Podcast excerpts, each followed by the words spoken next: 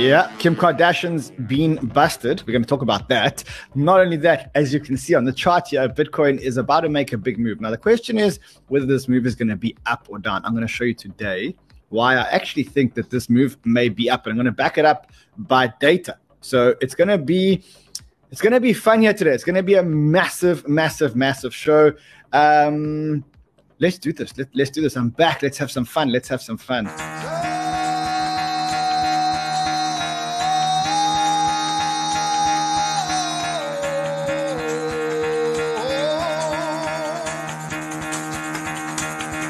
Fuck out of bed, bitch. Go.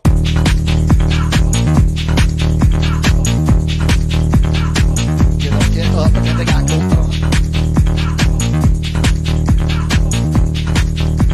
To wake up, to wake up, bitch. Get up. Get up, get up, get up. Get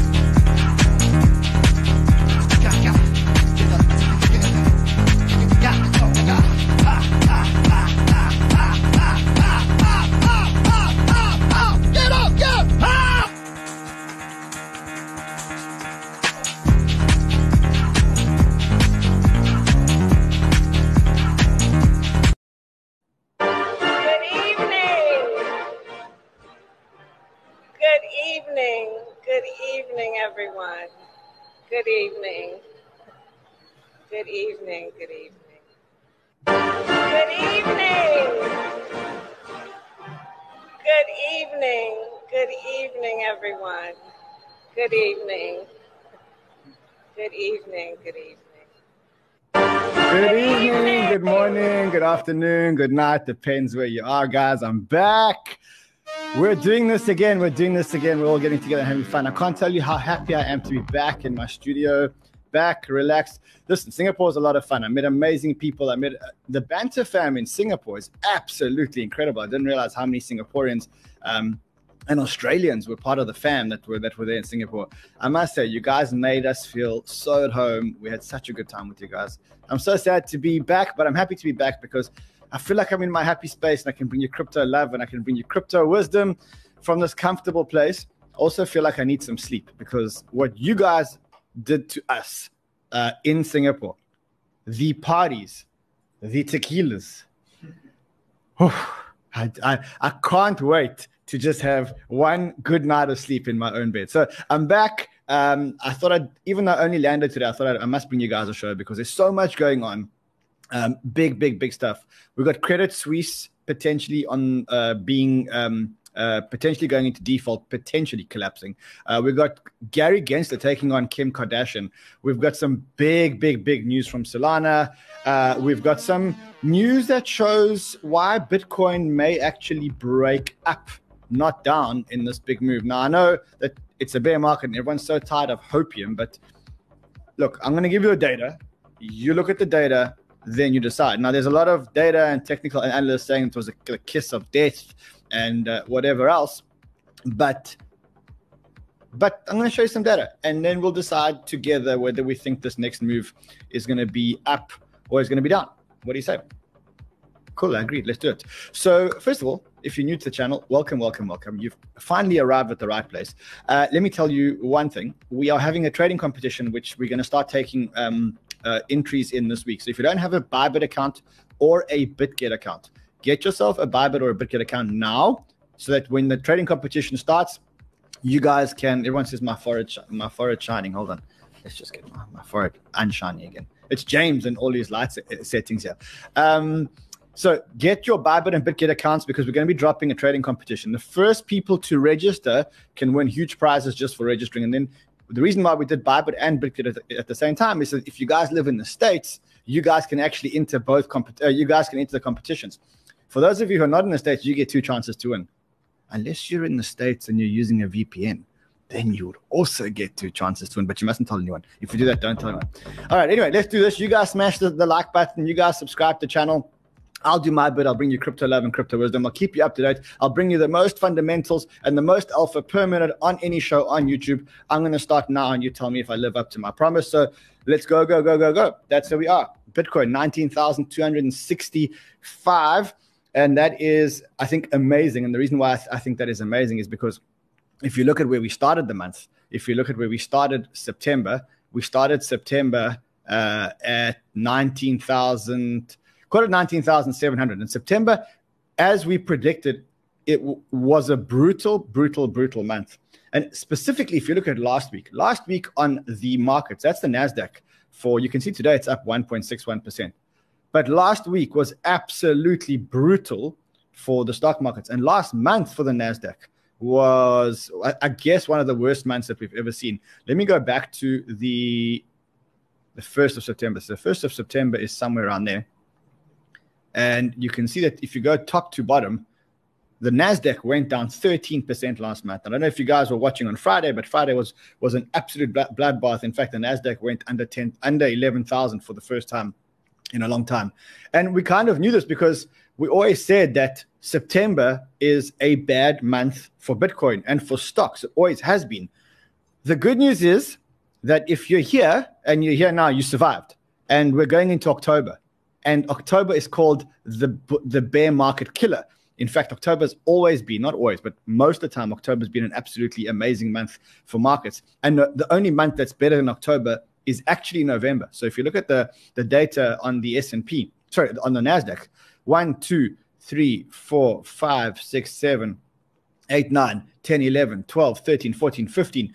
In the past 20 years, 15 of those years have been positive in October. So if you survive September, October should be absolutely amazing, not only for uh, the Nasdaq, but look at crypto. So September isn't traditionally a good month, but if you look at October, so let's look at, at so look at September, red, red, red, red, red, red, red, red. Look, so it's, generally September's a, a red month. In fact, September is the worst month for Bitcoin ever. Um, but if you look at October, October is an amazing month for Bitcoin. And if you look at November, November is also an amazing month for Bitcoin. So we could, if history repeats itself, uh, if history repeats itself, we could be getting an unbelievable, uh, an unbelievable month in October. And I'm going to show you some other data which actually points to the same thing, despite the fact that banks are collapsing and and and everything else. Um, so uh, this is another piece of data, but uh, this guy Simon Rees says, "Am I following him? I'm not following him. Let me follow him." Um, I know this this is the last thing FinTwit Doomsters want to hear, but Q4 is very bullish. Since 1946, the S&P has been negative year to date as at the end of Q3 23 times. Following Q4 performance has been positive 69.6% of the time, 88.9% of the time uh, in a midterm in a midterm election year, and we are in a midterm election year. In fact, the midterms are are here in less than 40 days. So you've got less than 40 days till the midterms.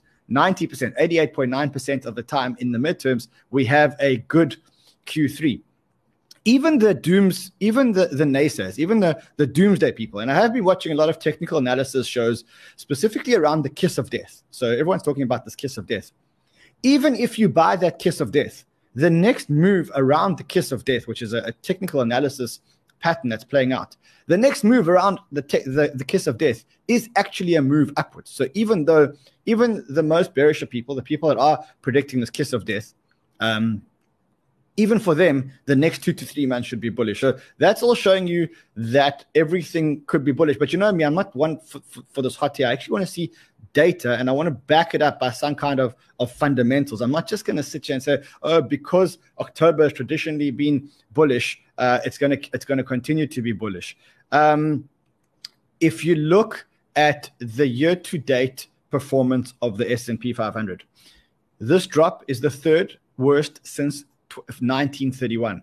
So so far, this has been a really, really, really bad year on the markets. As I said to you, last month on the Nasdaq was was an absolute, absolute, absolute disaster, and people are starting to capitulate. Retail is starting to capitulate. Last week, I don't know how you guys feel, but last week for me felt like everyone was panicking. And the last thing that we wanted to see was what we saw on the weekend, where you get this weekend news of a bank that's potentially going under and that just brought back memories of 2008. And I know that a lot of retail investors te- texted me this weekend and they were like, like, Ran, what, what should we do? What should we do? Should we sell everything? Should we sell our Bitcoin? And the market was telling you something different. The market said, look, look, Bitcoin's actually going up. There was actually strength in Bitcoin, despite the fact that there were rumors of a bank going down. When the Nasdaq futures opened this morning, immediate, immediately they went down 100 points or 200 points, but Bitcoin just held. And there might be a clue in that. In in in in that there may actually be a clue. We also doesn't matter who it is, but a lot of people are, are coming out and saying, look, even if you're bearish, even if you're looking at this kiss of death, it's time for a bounce. And uh, Timmer, who actually d- did say, look, it's time not to fight the Fed, is saying, look, another 10 to 15% decline in equities wouldn't surprise me on a short term basis. Um, he's also saying that if you look out for this, he says, no surprise, we haven't seen this many bears since the great financial crisis. So people are absolutely negative, and the put call data is showing that there's potentially a bounce uh, imminent, a short term bounce imminent. So um, uh, uh, that, that that's an, a, another data point. We do have a lot of people from the Fed speaking this week. So we have a ton of Fed, of people speaking from the Fed this week. But the truth is, as I said to you before, I think the narrative of the Fed and interest rates is finished. And I think that the guys, the speakers from the Fed, can go out for as long as they want and speak as much as they want. Nobody really cares anymore. They've done their bit. They've spoken the market down, and the market's adjusted to these high interest rates and whatever else they're doing. It's not about Fed speakers anymore. It's about the new narratives. And as we know now, there are a couple of narratives that are playing out in front of our eyes. The first narrative that's playing out in front of our eyes is the Dixie. We spoke about the Dixie. Um, let me just look at what the Dixie is doing. Uh, let's quickly just quickly quickly get the DXY out. Get the Dixie dollar currency index. So okay, Dixie is at 112, uh, which is great. So Dixie is coming down quite a bit, which is which is quite good. I think that's in response to the pound getting a lot stronger. So that's that's that's one positive sign. We'll talk a, a little bit about why the pound's getting uh, a little bit stronger. The next narrative is Europe and inflation. And let me tell you, when I see Europe and I see inflation, wow. Okay. Wow, wow, wow, wow, wow. Just I, I want to just show you something. I want to just show you these numbers over here.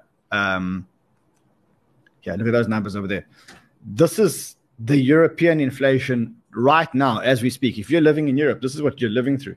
Estonia 24.2%, Lithuania 22.5%. This means that I don't see Turkey because yeah, but you, you know, like this is not numbers on a on a on a tweet. This is people's money devaluing. This is not like like ha ha ha Estonia 24.2%. That means that if you had a million dollars or a million Estonian whatever the currency is there, you're 24.2% poorer today than you were a year ago.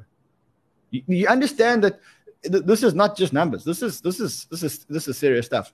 So so that's what that's another narrative. European European um, inflation is another narrative. The the next narrative, which is which is uh, uh starting to drive markets now, is Q3 because October is Q3, and what we're going to start seeing now is we're going to start seeing Q3 earnings. So in the next couple of days, we're going to start seeing Q3 earnings reports from the big companies in the US, and there's a big risk and there's a massive concern that the Q3 earnings are going to be going down. And remember, if the earnings go down, then the stock markets are going to be going down. So that's the next narrative that could be that could be in the market.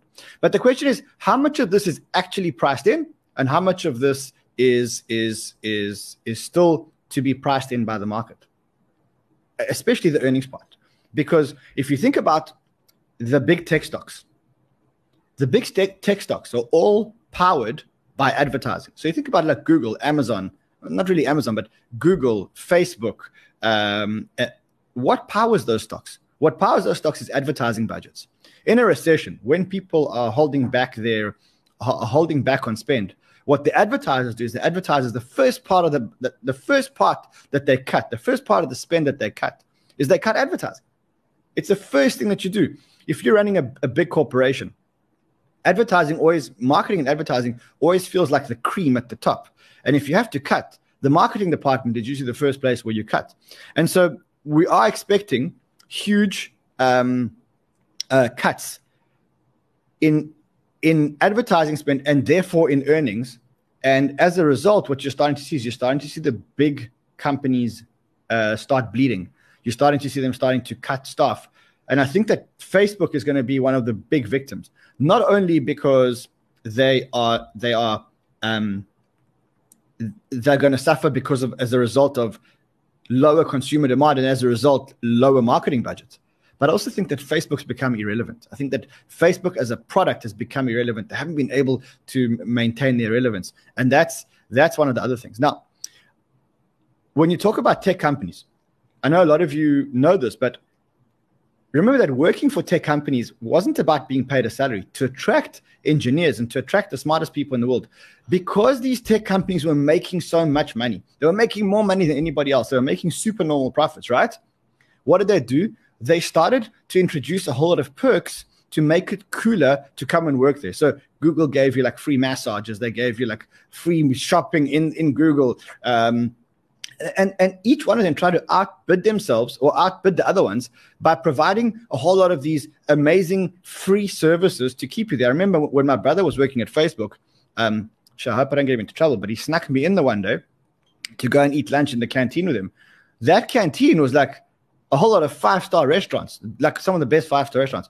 What we're seeing now, though, is that these perks are finished. And if you listen to Chamath, and I, I watch the All In Pod, if you don't subscribe to All In Pod, you should uh, one of the best pods in the world if you like consuming um, high alpha per minute content like the show. And if you're here, of course, that's why you're here.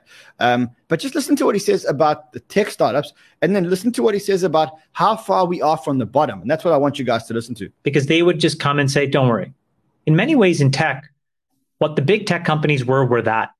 You know, you could never really find what the true market clearing price for an engineer was or what the true amount of expenses you should spend on office space or you know free services. Because you always always had these companies which was an escalating arms race. You know if one company had a mas- massage the next company had gyms and massage and physical therapists and the other company would have buses to take you to the gyms and massage and therapists and the next company would have protein shakes that were freshly made. You know and it just kept escalating and escalating because the costs didn't matter and they wanted if nothing else to get that marginal engineer or product manager or business person to work at their company, which eliminated the risk that they would actually start something to disrupt them. I mean, you may want to notice that he's wearing a million dollar watch, just like just or more. How much is a is blocker a, strategy is very real. You should the blocker that, strategies yeah. are, is very real. So when you take this big tech put out of the market, you will get true price discovery and you will find out what the real price should be for this kind of an engineer, that kind of a product manager. You'll find out what are the real expenses you need to bear in order to build a real lasting business. And you'll be able to sort through all of that stuff out. So I think it's a really good moment. And again, it's yet another indication to me that I think broadly speaking, the markets are now starting to stabilize. All the irrational behavior is starting to exit the system. This, the party is, the in the last the few hours.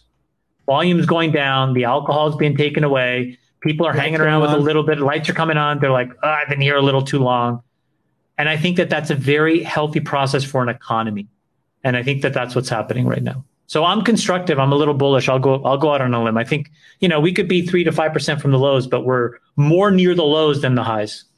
So that's amazing. So that's what he's calling. He's saying we're more near the lows and near the highs. And that's exactly what all the data that I've showed you up until now says. Look, we know about all the news that's in the market, and it does feel like the market has hit panic. The retail investors have left. Uh, we're talking about banks crumbling. We're going to talk about the banks in a couple of seconds. It does feel like we're near the lows, and it also does feel like there's a change in cycle. Like the the the big companies from the previous cycle, the Facebooks and the Googles, are starting to suffer and there's a change in cycle. Now we get this every time. You know, you, you get these big companies, these companies that are successful, that are making super normal profits, but then that only lasts for a certain period of time. After that period of time, um, they get back into normality and they have to start fighting very hard to maintain their level of profitability. We've seen it with tech, we've seen it with, with mobile phone operators where they started making super normal profits and it started to come down. And usually that means that a new cycle is coming in. And if a new cycle is coming in, maybe the data is showing us that the new cycle is the crypto cycle and the Bitcoin cycle. And I'm not just saying that because we're a crypto show, but I want to actually show you a whole lot of data that that actually maybe points to the change of the cycle. Typically, the way I judge a cycle is I look at who the big sports sponsors are because sports sponsorship is seen as a huge luxury and it costs a lot of money. And usually, what you'll find is that the biggest companies, the companies that are making the most supernormal profits, are the ones that advertise on sports teams, Formula One teams, football teams, etc. And if you look traditionally throughout history, you had the cigarette companies who were making supernormal profits, but then their cycle ended. Then you had the alcohol companies who were making supernormal profits, but then regulation ended their cycle. Then you had the mobile phone companies who were making supernormal profits. And then, well, bang, who are the big sponsors now? Now the big sponsors on all the sports matches and all the Formula One and and and and and um and all the football matches are becoming crypto. And to me, that shows that we may be getting into a new cycle. I'll show you another reason why I think we might be getting into a new cycle. If you look at Bitcoin and you look at what's going on around Bitcoin, you look at the price of everything around the market. The NASDAQ went down 10% or 11% in September. Bitcoin did not move. Bitcoin did not move. Bitcoin started the month at 19,000 and it's staying there at 19,000. And during the month, we had two or three breakouts where Bitcoin wanted to go above 20,000. As you can see, we had a candle there, we had a candle there, we had another candle over the weekend where Bitcoin wanted to go over, over 20,000. That shows me that there's relative strength in Bitcoin, even though there's relative weakness in the market. The markets, everybody's panicking. But when you look at Bitcoin, Bitcoin is stable. It's almost like there's a there's a lot of buyers out there. And if you watch Sheldon's show, Sheldon was talking about volume, and he said that there is huge volume at that level. No matter how many times Bitcoin's tried to go underneath, there's huge volume keeping it up, which kind of shows that maybe the cycle's really, really, really changing and going into Bitcoin. But that's not enough for me. That's again not enough. I need to see more data. So let's look at the drawdown from all-time highs. We're currently pretty down from all-time highs. We're 73% from the from the all-time high. That's pretty average for a cycle crash. Yes, we may go down another 5% to get down to, I don't know, close to 80%. But we've pulled down and we've pulled down a lot more than the markets. And we've pulled down what is traditionally enough uh, for, for, for a correction. You also got this narrative where money is really devaluing. Now, this is not a joke. Like the US, they claim that their currency is devaluing at 8% a year with their inflation. That's cool but this is not a joke. And I, and remember I said to you guys, I said to you, the, the, new narrative for Bitcoin is actually going to be around where else do you put your money? You can't put your money into property because it's illiquid and there's lots of buying and selling taxes. You can't put your money into gold and silver because you can't carry gold and silver and they can be seized by governments. And people are going, where can we put our hard earned money if we leave it in money? It is devaluing at this price. And it's not limited to one country, it is everywhere in the world, with the US being at around 10%, but countries being this bad. And it's not only here, it's the euro, it's the dollar, it's the euro, it's the pound, all devaluing like crazy uh, against the dollar. And and the dollar itself losing 10% of its buying power every year. And then on top of that, the currency is losing some of their buying power to inflation every year. It is a recipe for the disaster. And the question is, in that kind of scenario, where do you put your money? When companies, when every single central bank in the world is now starting to intervene, Germany is intervening, um, Japan intervened in, in their markets, the Bank of England intervened, China intervening into their markets, Korea activating, reactivating a market stabilization fund. The problem is that you just cannot be in any other currency. And you know, the thing now is that it's not only me telling you this, and it's not only crypto people telling you this. It's not only the biggest crypto whales out there, um, like like Barry Silbert saying Bitcoin is about to become the safe haven asset, simply because there's nowhere else to hide. It's not only him; it's people bigger than him. It's it's the business time saying Bitcoin steady as currencies around the world tumble. So they're also starting to sit. And then it's people even bigger than them. So if you look at like people like Stan Druckenmiller. This guy is one of the biggest investors in the world today. He is amazing. He is a slight bear. He reminds me a little bit of Kyle Doops. Um, it's true. He's, he's like you. He's, he's much more of a realist. But he's now saying that people that that cryptocurrency could have a renaissance if people lose trust in the central banks. Now, you tell me, how do you not lose trust in your central bank when you're losing 24.2% of your wealth every year in buying power, and then you're losing more because to the US dollar. Where do you go? Where do you go? Just he was on CNBC. I think you got to hear this. It's two minutes. I think two minutes well spent. Two minutes. I want well to get spent. to something that it just is amazing to, to, to just see it in print from you, and that is when we do lose the, the status as a world reserve currency, going to be hard to find a replacement because in China, it's going to there's a lack of trust in the currency of a foreign dictatorship, uh, obviously, and then Europe's a mess. Your best guess is that a crypto derived ledger system will be invented and that that will become the reserve currency of the world?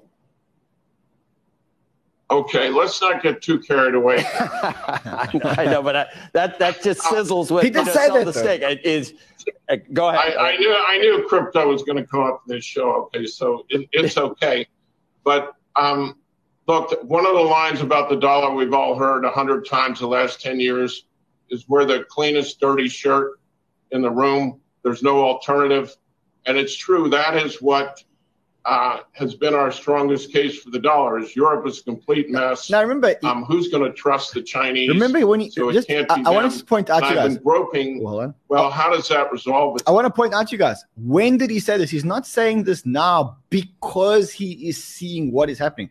This was an interview from when Bitcoin was $55,000, so a couple of months ago.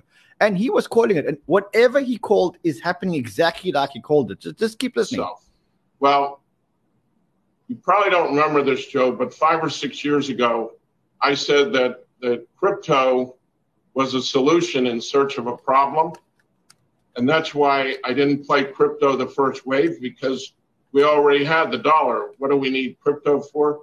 Well, the problem has been clearly identified. It's Jerome Powell and the rest of the world's central bankers. There's a lack of trust. So, sort of groping for an answer for a central case at best guess, and it's hard to make a forecast three months from now, much less 15 years Yep. from now. I think the most likely, the most likely replacement would be So there we go. So he says the most likely kind of is some kind of ledger system created by someone from MIT uh, or whatever, whatever. Um, well, I I also saw this, and what we're starting to see now is that there's a massive divergence in the market between the smart money and the dumb money. So th- this only happens doesn't happen all the time, but there's a massive divergence between smart money and dumb money. Smart money is starting to load up. Dumb money is out or getting out or sitting out. Um, and right now, what you're getting is that that divergence is is breaking up. Smart money is starting to buy again, and dumb money is start is starting not to buy. And it's this weekend, as I said to you, I I really felt this weekend like people were panicking. People phone me panicking. It's Sunday, the futures market's closed. Do you think the Nasdaq's going to crash? That to me is a sign that you should probably be looking to buy. And I think I am actually going to take a position after the show. I am going to load up on some Bitcoin. In fact, if you are going to load up, again, for me, the best trade out there is actually not even Bitcoin. It's just to buy GBTC because you're buying Bitcoin at 36.2% discount. Crazy. I mean, what's the downside to, to sell some Bitcoin and buy GBTC if, if you know you're going to hold your GBTC for a long time? Eventually, this, this, trust has to give out all the Bitcoin. Yeah, yeah. I mean, at least half. Yeah. At least it takes some. Yeah, I, I don't know. I think if you're in the market, I think if you're in the market now and you're looking to get into Bitcoin, buying Bitcoin GBTC, just I mean, just what what just work out for me on a calculator. Uh, what is the price of Bitcoin? Nineteen thousand two hundred less less thirty six point two percent. Let's see if I've got a calculator here. Calculator. It's thirteen thousand. Yeah, you're paying thirteen thousand dollars per Bitcoin in the GBTC trust. You you can actually buy GBTC and FTX, but I think you have to have some kind of like like accreditation of something to to trade their their synthetic indicators, their synthetic indicators. Now, interestingly, if you are investing in Bitcoin now uh, and you are investing in crypto now, it's not. You need to understand how early you're getting in. You, you really need to understand how early you're getting in, and this is for me one of the most exciting things. Um, when I saw this, the first thing I thought to myself is, this is where we are with blockchain. So I'm going to show you this because just uh, just because I found it so interesting. Um, but this is where we are and with we're back blockchain. here with Brendan Kehoe, and you've logged on to Internet Brendan. Before we take a look, What's the big deal about internet? Why is everybody making such a fuss about it? Why is it better than CompuServe or Prodigy, et cetera? Well, the chief benefit is that it's not owned by one company or even a conglomerate of companies like Prodigy or. Doesn't this sound like a are owned by blockchain developer? Companies thought your users would want to do. Where on the internet, anyone can put any service on and have it do anything they want with it at It's any kind of user controlled. Right. It's it's completely molded by the people who use it. Yeah. All right, let's take a look and show me some of the neat things you can do on the internet. Okay, the first thing we'll be doing is looking for a job. A friend of, for a friend of mine who ha- just got her teacher's certificate, and she's in the Northeast. So we'll be using a tool called Gopher, which lets you burrow around the internet and pop up where the information you need happens to be. And we're going into the online career center, and this will let you search the job listings. It'll also you, let you search resumes if you're looking for people to work for you. Uh-huh. And here we'll search for the word teacher. It'll go and perform the search. So you're looking for a teacher's job in the Northeast? Right. Okay. and this is running on a machine in Michigan. And here we've got a small list. So I mean, of this is positions, this is kind of where we are in the blockchain revolution. So if you're here now and you're getting in now, this is what you're buying. And so the macro changes in the economy don't mean anything because you'd be you are actually investing in the technology as early as that guy was talking about the internet. That when I saw that, that's I, I just thought these guys sound like our blockchain developers. It's owned by nobody. Anybody can build what they want. Let me show you how the application works. But the reality is, we don't even have like a Web3 proper browser yet. Like we've got Brave, which is a Web2 browser which integrates Web3, but we don't actually have a Web3 browser yet. That's how early we are in the Web3 game. So, yeah, that's. I, hope by now I've convinced you to buy. And if I haven't yet convinced you that you should be buying and that maybe we're going to get a, a good uh, a- a good month of October, then maybe the next story will. And the next story is actually quite scary because we've all got money in the bank. Even I have some money in the bank. Carl, do you have any money left in the bank? Very little. CZ also says he has no money left in the bank. But if you do have money left in the bank, the question is whether you should be worried. And why should you be worried or potentially what could go wrong? That is this big banking collapse that everyone's talking about. So let me let's go through this big banking collapse and then let's decide whether we should be getting our money out of banks because that could be another narrative that's feeding into Bitcoin. Inflation, the euro, um, earnings coming out next week, everything else collapsing, uh, and Bitcoin's not collapsing. Another, but but the banks may be collapsing, and if the banks may be collapsing and they don't get bailed out, then what happens to your money in the bank? What happens to your money in the bank? That that's the question. And is your money in the bank safe? So let's look at what happens this weekend. Uh, ABC in Australia was reporting that a major bank is on the brink, and they didn't mention any names. So the market, of course, made its own um, forecast, or or or or, or, or yeah, the, the market decided that it, it was actually um, Credit Suisse that may be going down. Now, this would be very, very, very serious. And what you can see here is that Credit Suisse's US dollar CDS um, uh, spreads were at all time highs. Now, what this means is that a lot of people are taking insurance against the fact that this bank may go under. So that is why people thought that that Credit Suisse may be the bank that is going under. At the same time, just to make matters worse, you got Credit Suisse's CEO. Everyone said reported was the CFO. It wasn't the CFO, it was the CEO. The Credit Suisse's CEO said that the bank is at a critical moment as it um, as it prepares for its later, latest overhaul, while stressing the bank's strengths.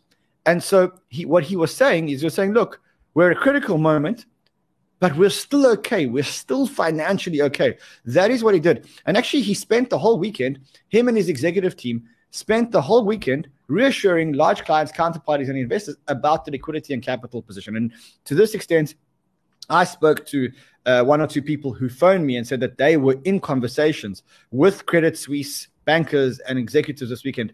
And the Credit Suisse bankers and executives assured them that everything was okay. And that's because this whole story was blowing up on Twitter. And the problem with the story like that blowing up on Twitter is that even though the bank may have been solvent on Friday, if everybody goes to the bank on Monday morning and draws their money on Monday morning because they're scared that Credit Suisse goes under, that causes a bank, run, and that in itself will cause the bank to collapse.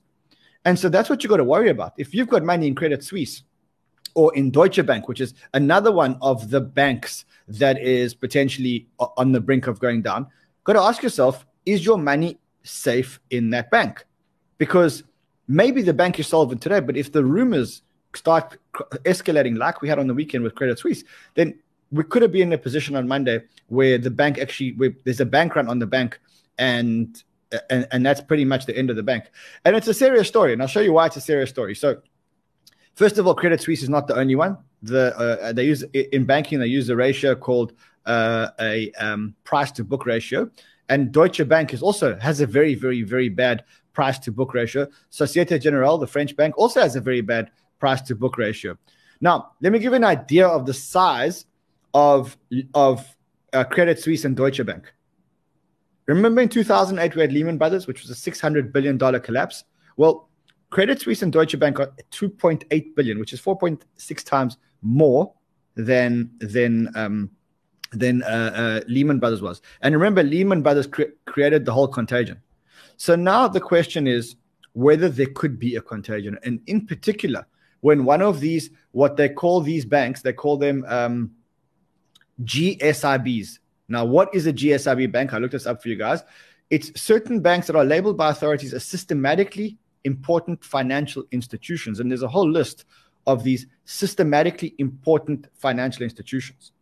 Now, specifically, when it comes to these systematically important financial institutions, because of what happened in 2008 and 2009, they had they put in higher regulatory uh, measures for these banks. So if you are on this list, you've got a like you're almost held to a higher level of banking and a, a lower level of risk. So the question is now, can this cause a contagion? So here's my view. My view is that we probably won't have a contagion across the banks. And the reason for that is because lightning doesn't strike the same place twice. And after lightning struck in 2008, they put in all these processes and systems to force the banks to take less risk. And so I don't think the banks can be as exposed.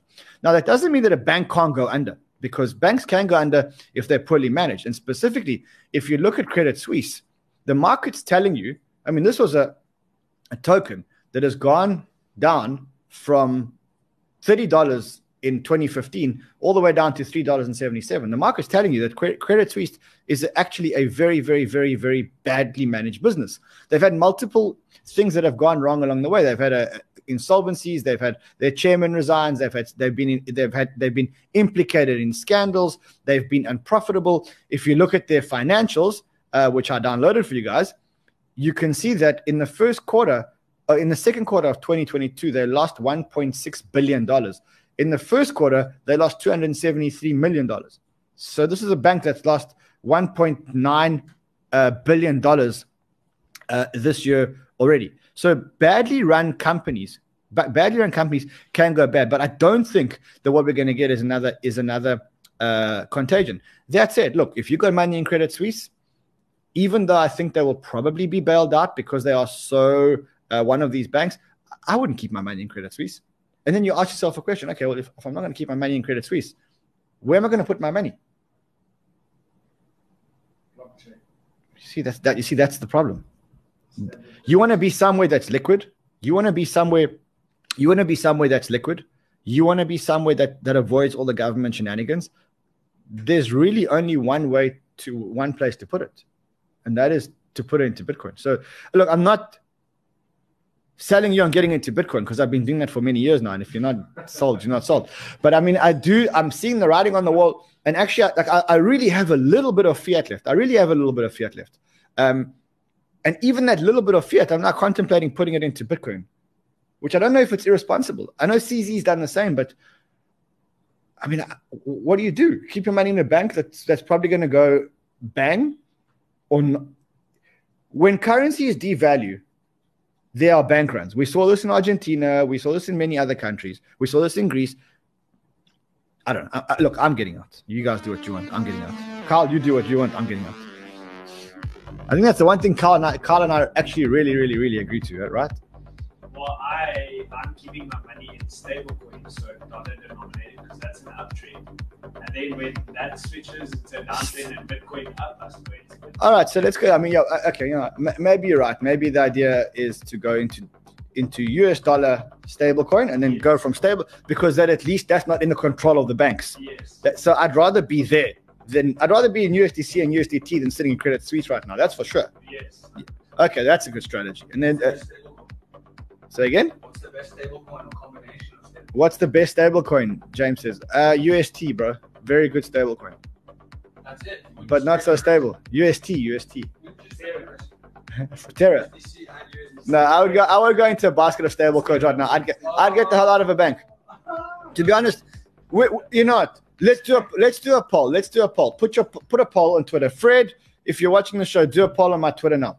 Would you rather have your money in Credit Suisse or in USDT slash USDC in your own wallet on the Ethereum blockchain? Let us know in the poll. Let us know in the comments. Let us know in the comments, people. Let us know in the comments. All right, now let's talk about the juicy, juicy, juicy, juicy story. This story makes my blood boil because because because the look on that fucktwat's face. Sorry, this, this is this story makes me so angry. I, I, I, I sure okay. I'm gonna try. I'm gonna do my best to try and get through the story. She is such a know.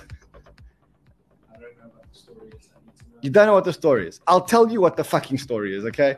I I, I want to show you what the story is. I'm so angry with fuck Celebrities and influencers often are endorsing a variety of products and services across television ads, social media, or print on everything from clothing, diet plans to perfumes. It catches our attention. We always wondered did they use the product? Do they like the product? How much were they paid to endorse it? In any case, what does this have to do with the Securities and Exchange Commission? I mean, just this music. What is this music?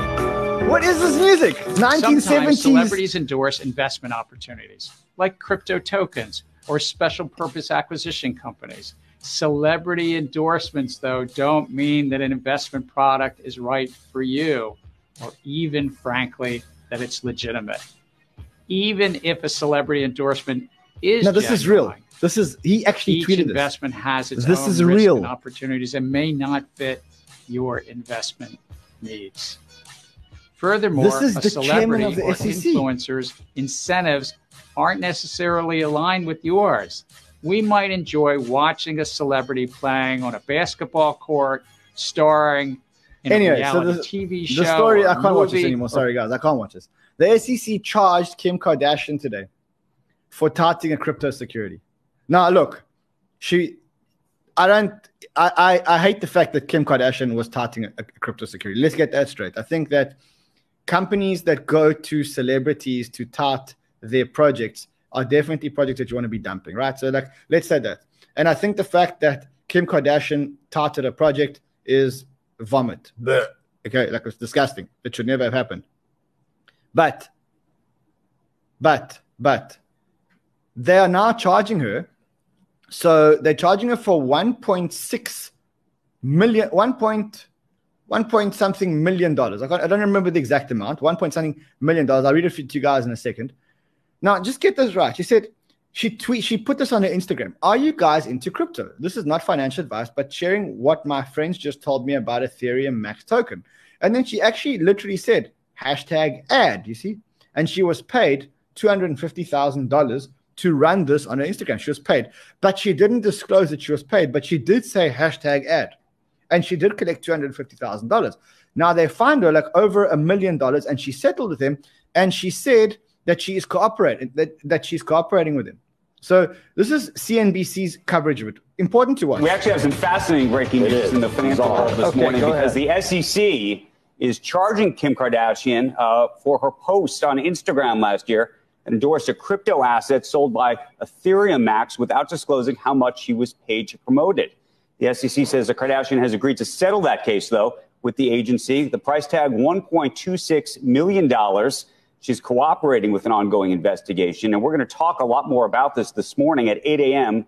We're going to have the So SEC. that's it, one point two six million dollars for touting a crypto project, and she actually paid it. I- mean, crazy. Now Gary Gensler actually did go on to CNBC at eight a.m. Here's the clip from eight a.m. Now, what you can see, and the reason why I'm so upset is because you can see that he's targeting crypto. You can see that he's like, he's he's got this thing for crypto. He, God makes me mad. I was so relaxed. I was so happy. Help us understand why you brought this case and why you settled it. Um, thank you, Andrew. It's good to be with you. Look, Congress passed a law many decades ago called the Securities Act, and it was to protect the public. And part of that law said that if you tout a stock, you need to disclose not only that you're getting paid, but also the amount, so the source and the nature of those payments. And so this was to protect the public when folks, and this law was passed in the 1930s.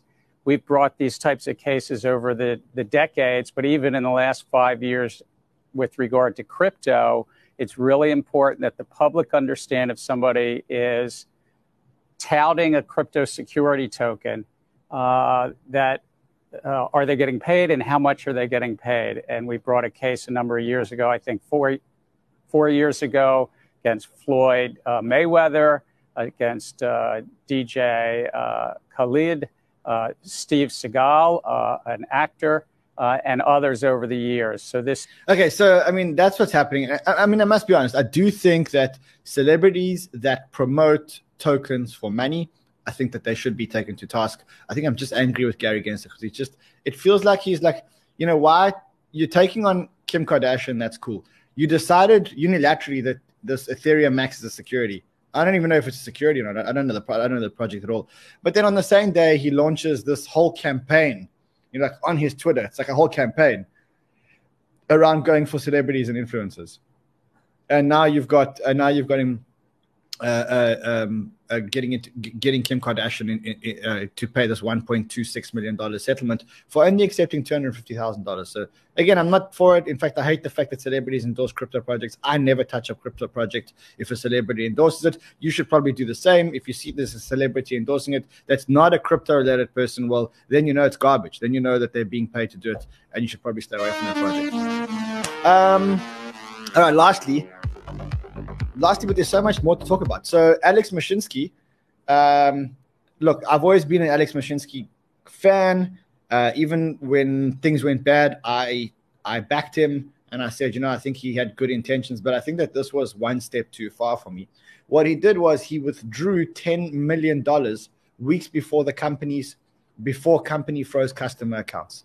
So he took ten million dollars out because he knew that they were about to freeze customer accounts. He drew $10 million. Now, his spokesperson actually came out and said in mid to late May, Mashinsky withdrew a percentage of his cryptocurrency in account, much of which was used to pay state and federal taxes. In the nine months leading up that withdrawal, he consistently deposited cryptocurrency, blah, blah, blah. He still got $44 million in there. I think if you knew that you were about to freeze account and you drew your own money, that I can't back you on. That I can't back you on. Um, that's it for today. Remember that tomorrow we're launching a trading competition. So make sure that you sign up with Bybit and BitGet today because tomorrow is going to be too late. Uh, there's there's over hundred thousand dollars in prize money, and the people that sign up first are going to win random prizes, and that's starting tomorrow. So make sure that you guys get signed up. Um, I loved doing a show with you guys today. There was so much. There was so much in the show. Amazing. I could have carried on and on and on, but uh, Fred told me to keep the shorts uh, much shower. Oh, what about CoinStats? If we got 200 signups for CoinStats, I'll get the numbers tomorrow because I just landed today. Then we'll give away a Bitcoin. And if we didn't, we'll try again next month until eventually we land up giving away that Bitcoin. I have the Bitcoin. 201 month. 201 month. But I have the Bitcoin. That gave I, I have the Bitcoin. I must just give it away now. I don't know. We'll, we'll do it tomorrow. Listen, guys, I'll see you guys again tomorrow. Uh, until then, have fun. And if you're trading, let's just have a look at what the markets are doing it's almost decision time for Bitcoin. I'd say there's one, two, there's four more days before Bitcoin makes a decision. And I'm and I'm telling you the decision's up. Carl, up or down? The risk remains to the downside, but if it breaks 21,500, then cool. Up. See you guys again tomorrow. Until then, trade well, my friends.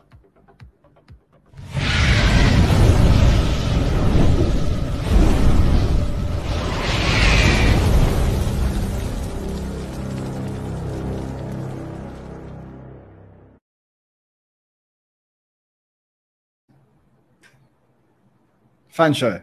Yeah. Yeah, it was a good show. I enjoyed it. It's good to be back. Yeah, it's nice. Yeah, nice to be chilled and not running around a hotel and uh,